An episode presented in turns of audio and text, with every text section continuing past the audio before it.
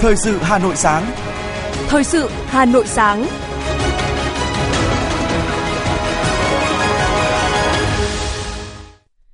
Kính chào quý vị và các bạn. Mời quý vị và các bạn theo dõi chương trình Thời sự sáng nay, thứ Bảy ngày mùng 1 tháng 7 năm 2023. Chương trình có những nội dung chính sau đây.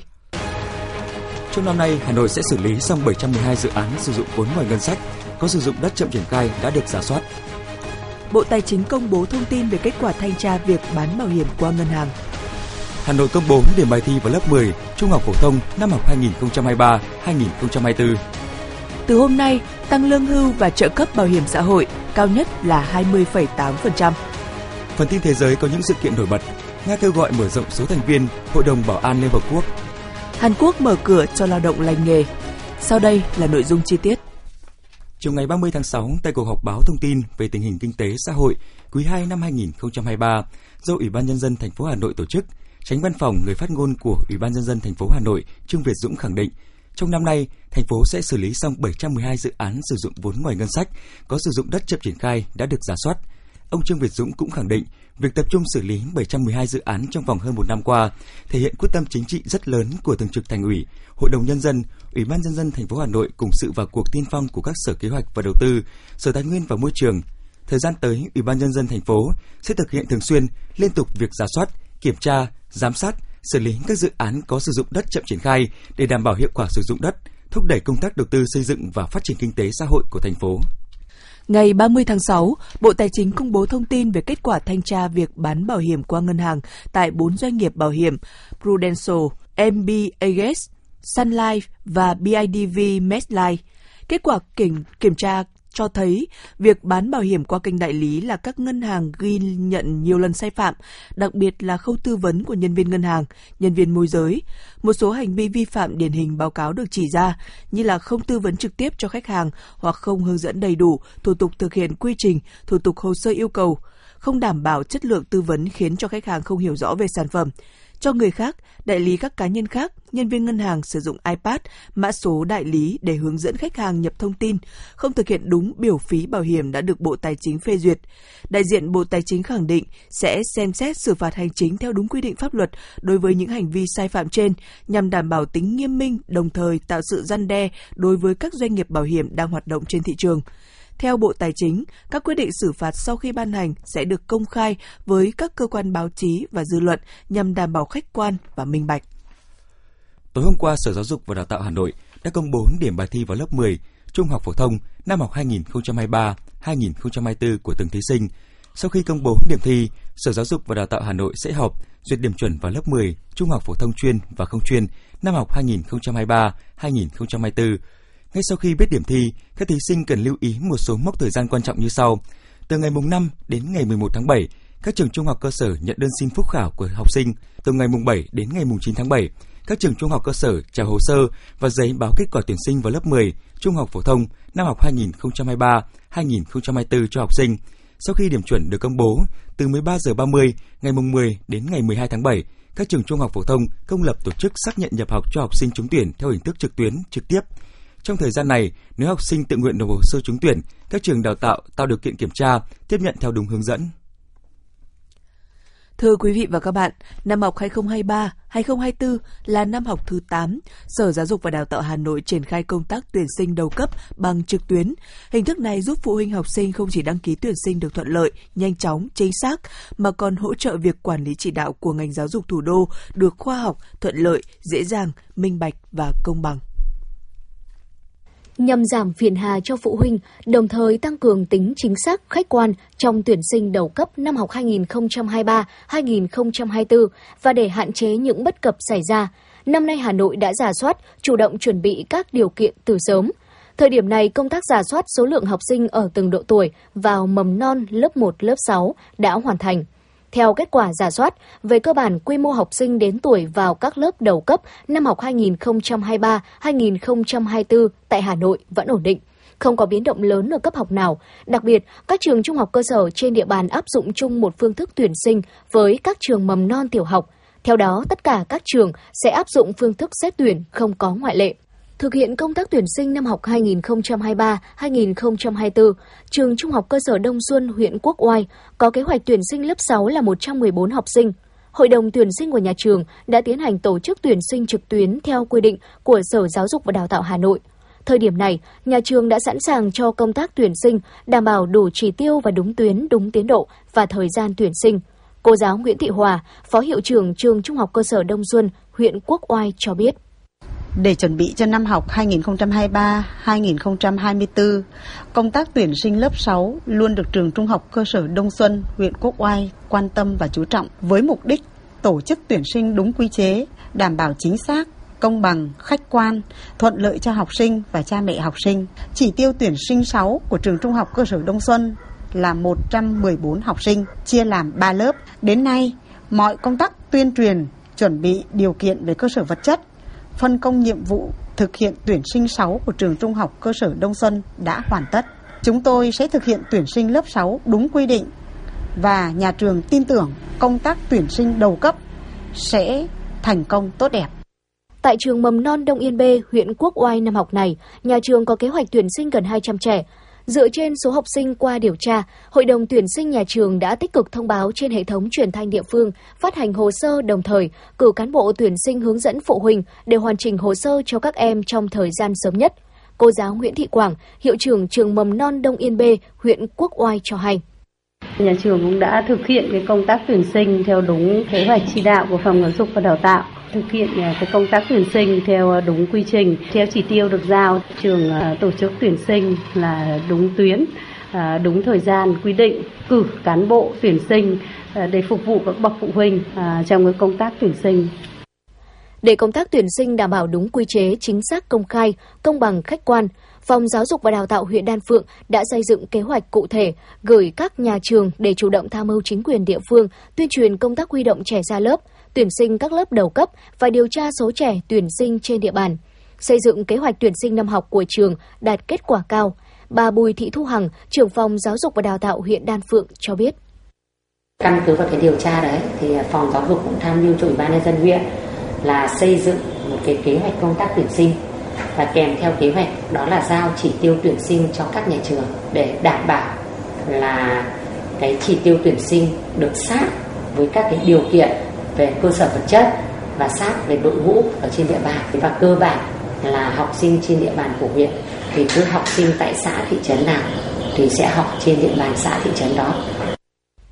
Năm học 2023-2024, học sinh các lớp đầu cấp tại Hà Nội đều tăng, đặc biệt là học sinh lớp 6. Với việc tích cực hỗ trợ cha mẹ học sinh đăng ký tuyển sinh trực tuyến, các đơn vị còn tích cực tham mưu với chính quyền địa phương tăng cường đầu tư xây dựng, bổ sung cơ sở vật chất, giúp học sinh có điều kiện học tập tốt hơn. Thời gian tuyển sinh trực tuyến từ ngày mùng 1 tháng 7, trong đó tuyển sinh vào lớp 1 từ ngày mùng 1 tháng 7 đến hết ngày mùng 3 tháng 7. Tuyển sinh trẻ 5 tuổi từ ngày mùng 4 tháng 7 đến ngày mùng 6 tháng 7. Tuyển sinh vào lớp 6 từ ngày mùng 7 tháng 7 đến hết ngày mùng 9 tháng 7. Thời gian tuyển sinh trực tiếp từ ngày 13 tháng 7 đến hết ngày 18 tháng 7 năm 2023. Có thể nói, hiện tại công tác tuyển sinh đầu cấp trên địa bàn thành phố đã được các nhà trường chuẩn bị khá chu đáo về mọi mặt để sẵn sàng cho công tác tuyển sinh đầu cấp bắt đầu từ ngày hôm nay mùng 1 tháng 7. Cùng với đó, Sở Giáo dục và Đào tạo cũng chỉ đạo các nhà trường trong công tác tuyển sinh phải thực hiện đúng quy chế ở mỗi bậc học, đảm bảo nghiêm túc an toàn, công bằng, chính xác, đánh giá đúng trình độ người học, phản ánh đúng chất lượng dạy và học, đồng thời nghiêm cấm các trường vận động quyên góp và thu các khoản ngoài quy định khi tuyển sinh.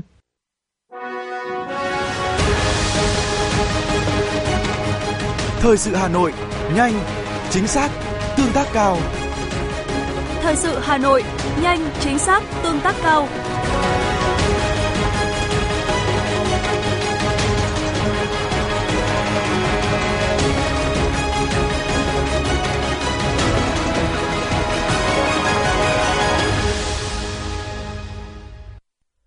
Tiếp theo là thông tin về một số chính sách được điều chỉnh có hiệu lực từ ngày hôm nay. Thưa quý vị và các bạn, theo đề nghị của chính phủ, từ ngày hôm nay, lương hưu, trợ cấp bảo hiểm xã hội được điều chỉnh như sau: tăng thêm 12,5% trên mức lương hưu, trợ cấp bảo hiểm xã hội và trợ cấp hàng tháng của tháng 6 năm 2023. Đối với các đối tượng quy định tại khoản 1 điều 1, nghị định này đã được điều chỉnh theo nghị định số 108 trên 2021 của chính phủ điều chỉnh lương hưu, trợ cấp bảo hiểm xã hội và trợ cấp hàng tháng, tăng thêm 20,8% trên mức lương hưu, trợ cấp bảo hiểm xã hội và trợ cấp hàng tháng của tháng 6 năm 2023. Đối với các đối tượng quy định tại khoản 1 điều 1, Nghị định này chưa được điều chỉnh theo Nghị định số 108 trên 2021 của Chính phủ điều chỉnh lương hưu, trợ cấp bảo hiểm xã hội và trợ cấp hàng tháng.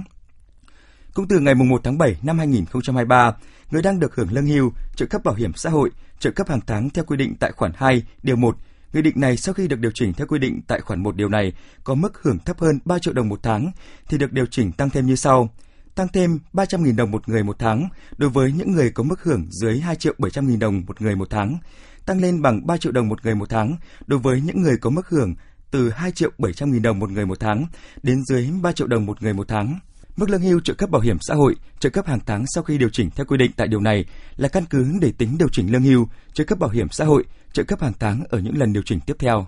Nghị định của chính phủ về mức thu lệ phí trước bạ đối với ô tô sản xuất lắp ráp trong nước giảm 50% so với chính thức có hiệu lực từ hôm nay. Phó giáo sư tiến sĩ Đinh Trọng Thịnh cho rằng trong bối cảnh thị trường ô tô ảm đạm như hiện nay, việc giảm 50% lệ phí trước bạ sẽ là cú hích kích cầu tiêu dùng vì tâm lý của nhiều người đang có nhu cầu mua xe thực sự sẽ thấy đây là thời điểm tốt, giúp họ có thể tiết kiệm được một khoản chi phí ban đầu. Theo tờ trình đề nghị phê duyệt phương án điều chỉnh giá nước sạch sinh hoạt trên địa bàn thành phố của Sở Tài chính gửi Ủy ban nhân dân thành phố Hà Nội, phương án và lộ trình tăng giá nước sẽ áp dụng từ ngày hôm nay, mùng 1 tháng 7 năm 2023 và từ ngày mùng 1 tháng 1 năm 2024. Với các hộ dân khu vực nội thành, số tiền dự tính phải chi thêm khoảng 15 cho tới 26.000 đồng một tháng. Theo Sở Tài chính Hà Nội, so với giá nước sạch của các tỉnh, thành phố khác, phương án giá điều chỉnh của thành phố Hà Nội tương đương hoặc thấp hơn. Trong đó, giá nước cho mục đích sinh hoạt mức 1 của hộ gia đình sử dụng đến 10 mét khối một tháng của Hà Nội là 75.000 đồng một hộ, Bình Dương là 101.500 đồng một hộ, Quảng Ninh là 82.000 đồng một hộ, Điện Biên là 80.000 đồng một hộ. Ngoài ra, phương án điều chỉnh giá nước mới cơ bản không tác động nhiều đến đời sống và thu nhập của người dân.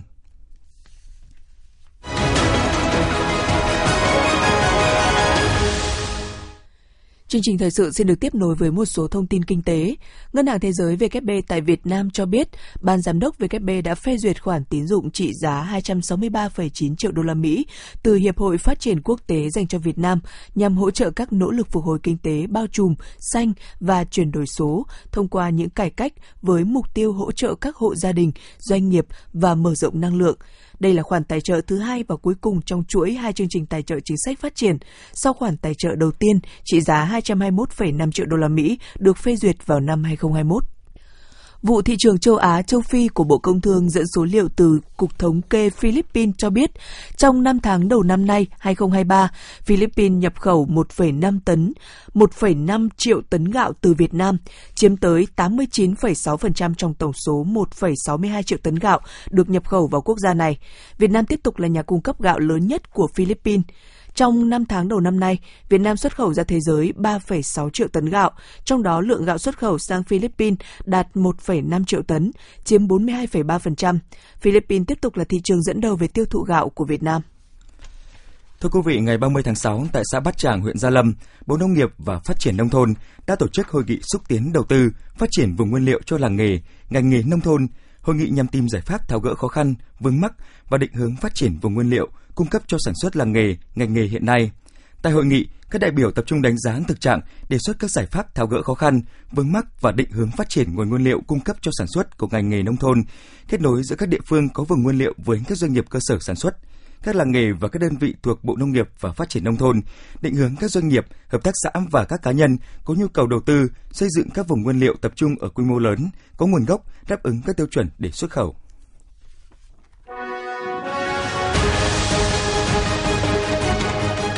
FM 90 cập nhật trên mọi cung đường. FM 90 cập nhật trên mọi cung đường.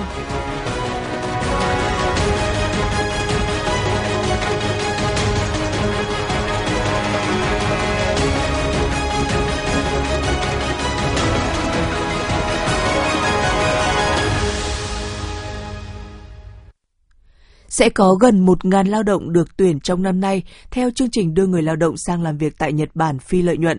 Chương trình này nằm trong khuôn khổ thỏa thuận giữa Bộ Lao động Thương binh và Xã hội và Tổ chức Phát triển Nhân lực Quốc tế Nhật Bản. Đối tượng là các lao động trong độ tuổi từ 18 đến 30 tuổi, tốt nghiệp trung học phổ thông trở lên và có sức khỏe tốt, ưu tiên là những đối tượng chính sách và hộ nghèo. Chi phí để tham gia chương trình thấp, thời gian làm việc từ 3 đến 5 năm, mức lương hàng tháng từ 25 đến 30 triệu đồng, chưa kể làm thêm. Trung tâm lao động ngoài nước sẽ thường xuyên tiếp nhận đăng ký của người lao động, hỗ trợ tạo điều kiện thuận lợi nhất để người lao động tiếp cận và tham gia chương trình phi lợi nhuận này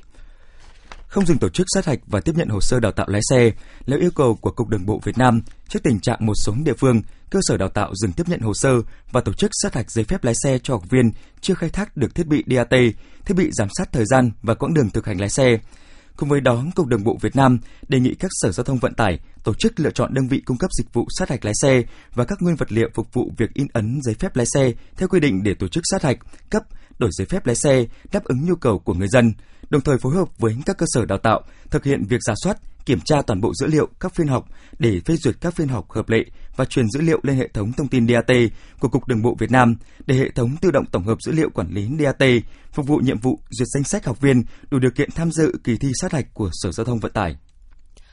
Tổng công ty đường sắt Việt Nam VNR cho biết, từ ngày 13 tháng 7 tới, ngành đường sắt sẽ tổ chức cho các đôi tàu LP32, LP65 tuyến Hà Nội Hải Phòng được xuất phát và kết thúc tại ga Hà Nội để đón trả khách tất cả các ngày trong tuần, thay vì chỉ thực hiện vào ngày cuối tuần, ngày lễ như hiện nay. Cụ thể, ga Hà Nội đi tàu LP3 xuất phát lúc 9 giờ 20 đến ga Long Biên lúc 9 giờ 27, chạy tại ga Long Biên lúc 9 giờ 30. Tàu LP5 xuất phát lúc 15 giờ 15 đến ga Long Biên lúc 15 giờ 23, chạy tại ga Long Biên lúc 15 giờ 26. Từ Hải Phòng về, tàu LP2 đến ga Long Biên lúc 8 giờ 38, chạy tại ga Long Biên lúc 8 giờ 41, đến ga Hà Nội lúc 8 giờ 49. Tàu LP6 đến ga Long Biên lúc 11 giờ 41, chạy tại ga Long Biên lúc 11 giờ 44, đến ga Hà Nội lúc 11 giờ 52. Các tàu nhận vận chuyển hành lý xe máy tại các ga có dừng đỗ, thuận lợi cho hành khách mang theo phương tiện di chuyển, trải nghiệm food tour và các địa điểm khác. Từ ngày hôm nay, cảng hàng không quốc tế Nội Bài chính thức đưa vào sử dụng hai xe buýt điện nối chuyến miễn phí nhằm phục vụ nhu cầu đi lại của hành khách giữa nhà ga T1 và T2, thay thế cho hai xe buýt nối chuyến chạy bằng dầu diesel trước đây. Nội Bài là cảng hàng không đầu tiên trực thuộc Tổng công ty Cảng hàng không Việt Nam. ACV chính thức triển khai đưa vào sử dụng xe buýt nối chuyến phục vụ hành khách. Xe buýt điện nối chuyến miễn phí mang đến cho hành khách một không gian rộng rãi với sức chứa lên tới 67 người, sạch sẽ, có điều hòa, camera, có khu vực ghế để phục vụ khách sử dụng xe lăn, trẻ em, người già. Hành khách có thể dễ dàng nắm bắt lộ trình di chuyển của xe, qua hệ thống phát loa gắn trên ứng dụng INIA trên điện thoại thông minh của cá nhân. Xe cung cấp Wi-Fi miễn phí, có cổng sạc USB và màn hình hướng dẫn sử dụng dịch vụ cho người khiếm thính. Việt Nam hiện có 6 nhà cung cấp dịch vụ nội dung theo yêu cầu trên nền tảng Internet, thu rất nhiều phí cung cấp dịch vụ nhưng chưa thực sự tuân thủ quy định pháp luật Việt Nam. Lần đầu tiên, một trong 6 nhà cung cấp, nền tảng chiếu phim trực tuyến Netflix đã nộp hồ sơ đăng ký kinh doanh tại Việt Nam. Đó là một trong những nội dung được công bố tại Hội nghị sơ kết toàn quốc 6 tháng đầu năm của ngành thông tin và truyền thông diễn ra tại Hà Nội. Ngoài Netflix, năm nhà cung cấp dịch vụ nội dung theo yêu cầu còn lại cũng đăng ký với Bộ Văn hóa Thể thao và Du lịch để cung cấp phim và bỏ hết những nội dung về truyền hình để theo đúng luật điện ảnh sửa đổi. Nghị định 71 về quản lý phát thanh truyền hình được ban hành mới đây là cơ sở để buộc các nền tảng xuyên biên giới này phải tuân thủ pháp luật, nếu không đăng ký hoạt động sẽ bị ngăn chặn tại Việt Nam. Thưa quý vị và các bạn, thời điểm này, những đầm sen khu vực ngoại thành lại tấp nập đón khách, không chỉ được đắm mình trong không khí trong lành cùng hương sen thoang thoảng, mà du khách còn có dịp cùng bạn bè, người thân sáng tạo những bức hình độc đáo bên đầm sen tràn đầy hương sắc. Ngày nghỉ cuối tuần của chị Nguyễn Thị Hồng cùng bạn bè tới đầm sen xã Hồng Dương, huyện Thanh Oai. Chị rất phấn khởi vì trước đây muốn có bộ ảnh đẹp với sen, các chị em phải lên Hồ Tây mới chụp được. Nhưng giờ đây, nhờ có những cánh đồng sen trải rộng giữa cánh đồng mênh mông, không phải đi xa vẫn có những bức ảnh đẹp lãng mạn nên thơ. Chị Nguyễn Thị Hồng chia sẻ. Ờ, trước kia là em toàn phải đi xa ấy, thì hiện tại là bây giờ ở gần đây thì là em qua lên chụp. Ờ, em thấy nó rất đẹp. Thực ra là giới trẻ em là rất thích chụp ảnh, là tiện đây thì có cái đầm sen đẹp thì là đến chụp ảnh, nó gần đỡ phải đi xa nhiều. Cách Hồng Dương không xa, khách du lịch có thể check-in tại đầm sen trắng ở thôn Song Khê, xã Tam Hưng. Vào thời điểm sáng sớm là lúc sen đẹp nhất, khi còn động những giọt sương long lanh trên lá. Cùng thời điểm này, khách tìm đến đông nhất. Đây thực sự là điểm check-in thú vị để du khách được hòa mình với thiên nhiên. Dọc theo lối đi của chiếc cầu phao là những chiếc tròi nhỏ có độ cao hợp lý và được dựng giữa đầm sen trông rất đẹp mắt. Từ trong trò nhìn ra, hướng tầm mắt xung quanh là đầm sen bát ngát, trải dài đến bất tận. Ngày cuối tuần hay ngày lễ, đầm sen ở đây có hàng trăm khách ghé qua để check-in chụp ảnh. Anh Phạm Thanh Trương, người đam mê sen, đến đây chia sẻ. Đầm sen rất là đẹp và được nhiều khách du lịch và một số à, các bạn trẻ, bạn gái đến đây để ngắm cảnh, mua hoa và check-in. Và với số lượng à, người à, rất đông và thứ hai là hương sen rất là đậm sắc và nhiều loại hoa sen rất là tuyệt vời. Đến với đầm sen Ninh Sở, rộng trên 30.000 m2, sen giữa là những bông sen trắng, sen hồng, thơm ngào ngạt. Du khách được thỏa sức chiêm ngưỡng vẻ thanh tao, quý phái của hơn chục giống sen lạ và cực quý hiếm. Ngoài giống sen Bách Diệp Hồ Tây S1000, ở đây còn có sen cốm hai màu, sen quan âm hồng, sen bách niên trắng, sen cung đình Huế. Được ôm những bó sen chụp ảnh, hít hà hương sen thanh mát khiến du khách có những ấn tượng khó quên. Chị Nguyễn Thị Khánh Ly, khách đam mê bộ ảnh chụp từ sen ở đây, chia sẻ. Thấy rất là thích, phong cảnh nó rất là đẹp, cái không khí trong lành này và con người ở đây thì rất là thân thiện, không đông đúc như ở thành thị. Khi đã đến đây thì con người ta trở về ờ, với những cái ký ức trở về những cái kỷ niệm và thấy yêu thương nhau và thấy con người nó rất là gắn kết với nhau. Được mệnh danh là đầm sen lớn nhất trong vùng với trên 200 hecta, vùng quê An Phú được bao phủ bởi hương sen thơm ngát. Cây sen đã mở ra hướng đi mới cho bà con trong việc phát triển du lịch từ sen. Nơi đây thực sự là điểm check-in thú vị để du khách được hòa mình với thiên nhiên. Chị Lê Thị Nga, người làm dịch vụ từ du lịch sen, chia sẻ. Mỗi một năm thì nhà em đều đón hàng vạn khách từ khắp mọi miền Tổ quốc tới đây. Nhà em phục vụ chọn gói từ đầu đến cuối. Ừ, ở đây không khí trong lành và tất cả mọi thứ thì đều nó đến từ tự nhiên nên là hầu như du khách rất là thích. Mỗi buổi sáng thức dậy người dân ở đây tập thể dục với cả khách du lịch đến đây tập thể dục yoga, rất nhiều dịch vụ cũng được phát triển dần dần. Những đầm sen trắng, sen hồng căng tràn sức sống và hương thơm dịu ngọt. Hoa sen làm cho cuộc sống thêm vui hơn, giúp người trồng sen vừa phát triển kinh tế, vừa phát triển du lịch. Giờ đây, những đầm sen khu vực ngoại thành Hà Nội đã trở thành điểm đến lý thú, thu hút nhiều khách đến tham quan du lịch, tận hưởng không gian an nhiên, thi vị, thanh lịch và đầy thú vị.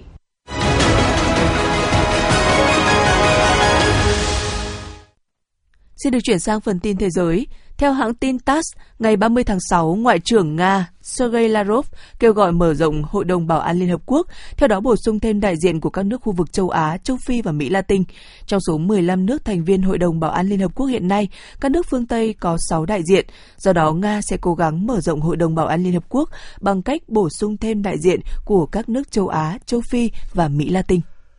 Tổng thư ký Hạ viện Thái Lan Ponpit Petcharon đã ra thông báo khẩn yêu cầu tất cả các nghị sĩ mới được bầu và các thượng nghị sĩ tham dự phiên họp đầu tiên của Hạ viện khóa mới vào ngày 4 tháng 7 để bầu ra chủ tịch và hai phó chủ tịch Hạ viện. Cho đến nay, hai đảng giành được nhiều ghế nghị sĩ nhất trong cuộc tổng tuyển cử ngày 14 tháng 5 vừa qua là Đảng Tiến bước và Đảng Vì nước Thái vẫn chưa thể thống nhất người của đảng nào sẽ đảm nhận vị trí chủ tịch Hạ viện. Nhóm các nền kinh tế mới nổi hàng đầu thế giới BRICS có thể sẽ công bố quyết định kết nạp thêm 5 thành viên mới tại hội nghị thượng đỉnh của nhóm vào tháng 8 ở Nam Phi. Động thái này sẽ hoàn tất kế hoạch mở rộng của nhóm vốn bị đình hoãn khá lâu. Một nguồn tin của chính phủ Ấn Độ cho biết có khoảng 25 quốc gia đã bày tỏ nguyện vọng được gia nhập BRICS, trong đó trường hợp của Ả Rập Xê Út là chắc chắn nhất. Bên cạnh đó, các ứng cử viên khác còn bao gồm Indonesia, các tiểu vương quốc Ả Rập Thống Nhất UAE, Ai Cập và Argentina. Nhật Bản và Hàn Quốc đã khởi động lại thỏa thuận hoán đổi tiền tệ song phương nhằm sẵn sàng ứng phó với các cuộc khủng hoảng tiền tệ có thể xảy ra. Bộ trưởng Tài chính Nhật Bản Suzuki Sunichi cho biết thỏa thuận hoán đổi tiền tệ giữa hai nước sẽ kéo dài trong vòng 3 năm với quy mô 10 tỷ đô la Mỹ. Kế hoạch này được xem là sẽ gia tăng lòng tin của giới đầu tư toàn cầu vào đồng, yen của Nhật Bản và won của Hàn Quốc. Bộ Tài chính Australia thông báo cho biết trong 11 tháng của năm tài chính 2022-2023, ngân sách của nước này thặng dư 19 tỷ đô la Australia. Đây là mức thặng dư ngân sách lớn nhất tại Australia kể từ năm 2007-2008. Đóng góp to lớn vào nguồn thu này là khoản thuế thu nhập cá nhân do tỷ lệ thấp nghiệp thấp và lương của người lao động tăng. Người phát ngôn của Văn phòng Tổng thống Argentina Gabriela Cerruti cho biết Bộ Kinh tế nước này sẽ trả khoản thanh toán đến hạn trị giá 2,7 tỷ đô la Mỹ cho Quỹ tiền tệ quốc tế IMF bằng đồng nhân dân tệ của Trung Quốc. Lý do là để ngăn chặn nguy cơ thâm hụt nguồn dự trữ đô la Mỹ tại ngân hàng trung ương, có đó tránh vi phạm các điều khoản về gia tăng nguồn dự trữ ngoại tệ trong thỏa thuận tái cơ cấu khoản nợ trị giá 44 tỷ đô la Mỹ đối với IMF nhân viên sân bay Geneva tại Thụy Sĩ đã quyết định kéo dài cuộc đình công đến cuối ngày 1 tháng 7 thay vì chỉ kéo dài 4 tiếng trong ngày 30 tháng 6. Cuộc đình công nhằm phản đối chính sách mới về tiền lương, ban đầu được lên kế hoạch diễn ra từ 6 đến 10 giờ địa phương ngày 30 tháng 6, đã khiến hàng chục chuyến bay tại sân bay nhộn nhịp thứ hai của Thụy Sĩ bị hủy bỏ. Chính phủ Hàn Quốc sẽ mở rộng hạn ngạch hàng năm cấp thị thực E7, 4 cho lao động lành nghề lên thành 30.000 người vào cuối năm nay, tăng gấp 15 lần so với năm 2022. Số năm kinh nghiệm làm việc liên quan tối thiểu cần thiết cho đơn xin thị thực E7, 4 cũng sẽ giảm xuống còn 4 năm so với 5 năm hiện tại. Bộ Tư pháp Hàn Quốc sẽ gia hạn giấy phép lưu trú 5 tháng, hiện tại được cấp cho người lao động nước ngoài làm tại nông trại thêm 3 tháng.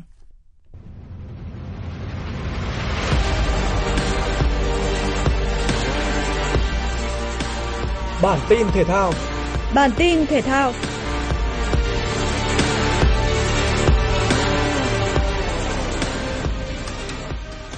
Giành chiến thắng trong cả hai trận giao hữu cấp độ A dịp FIFA Days vừa qua, đội tuyển Việt Nam đã được cộng thêm 8,54 điểm trên bảng xếp hạng thế giới tháng 6 2023.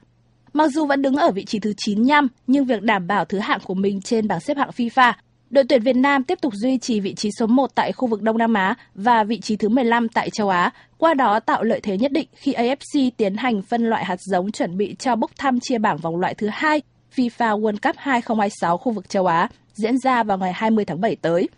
Ở top 10 thế giới thứ hạng không có nhiều biến động khi Argentina vẫn đứng đầu, kế đến là đội tuyển Pháp và Brazil.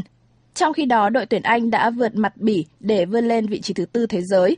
Bảng xếp hạng tháng tiếp theo sẽ được FIFA công bố vào ngày 20 tháng 7. Theo The Athletic, Manchester United đã hoàn tất vụ chuyển nhượng Mason Mount với Chelsea khi trả trước 55 triệu bảng. Thương vụ có thể chạm mốc 60 triệu bảng khi tính cả các điều khoản phụ. Trước đó, Chelsea đã 3 lần từ chối mức giá mà Manchester United đưa ra cho thương vụ chiêu mộ tiền vệ người Anh, nhưng The Blue vẫn rất cởi mở để ngồi vào bàn đàm phán. Sau mức giá 50 triệu bảng bị từ chối, cuối cùng Quỷ Đỏ quyết định tăng thêm 5 triệu bảng nữa vào trong thỏa thuận và hai bên đã đi đến được thống nhất. Mason Mount là mục tiêu hàng đầu của Manchester United cũng như huấn luyện viên Erik ten Hag ở kỳ chuyển nhượng này nhằm cải tổ mạnh mẽ hàng tiền vệ. Mason Mount được huấn luyện viên Erik ten Hag đánh giá rất cao khi còn khoác áo Vitesse ở mùa giải 2017-2018 dưới dạng cho mượn. Mao là mẫu cầu thủ đa năng, có thể thi đấu ở nhiều vị trí nơi tuyến giữa, từ tiền vệ trung tâm, tiền vệ cánh hay hộ công. Mùa này phong độ của Mao sa sút khi chỉ ghi 4 bàn, kiến tạo 3 sau 44 lần ra sân cho Chelsea. Với tiêu đề Do It Again, ca khúc chính thức của giải vô địch bóng đá nữ thế giới 2023 là sự kết hợp của hai giọng ca Bini, người New Zealand, và Morat, người Australia.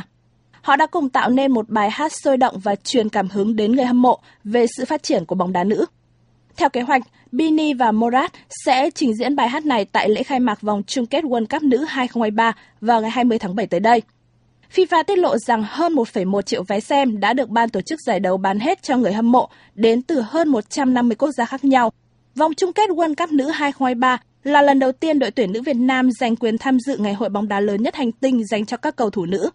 Thầy trò huấn luyện viên Mai Đức Chung nằm ở bảng E với Mỹ, Bồ Đào Nha và Hà Lan. Theo lịch thi đấu, đội tuyển nữ Việt Nam sẽ lần lượt gặp Mỹ vào lúc 8 giờ ngày 22 tháng 7, gặp Bồ Đào Nha vào lúc 14 giờ 30 ngày 27 tháng 7 và gặp Hà Lan vào lúc 14 giờ ngày 1 tháng 8. Dự báo thời tiết khu vực Hà Nội ngày hôm nay có mây, đêm không mưa, ngày nắng nóng và nắng nóng gay gắt, gió đông nam đến nam cấp 2 cấp 3, nhiệt độ thấp nhất từ 28 đến 30 độ, nhiệt độ cao nhất từ 36 đến 38 độ, có nơi trên 38 độ.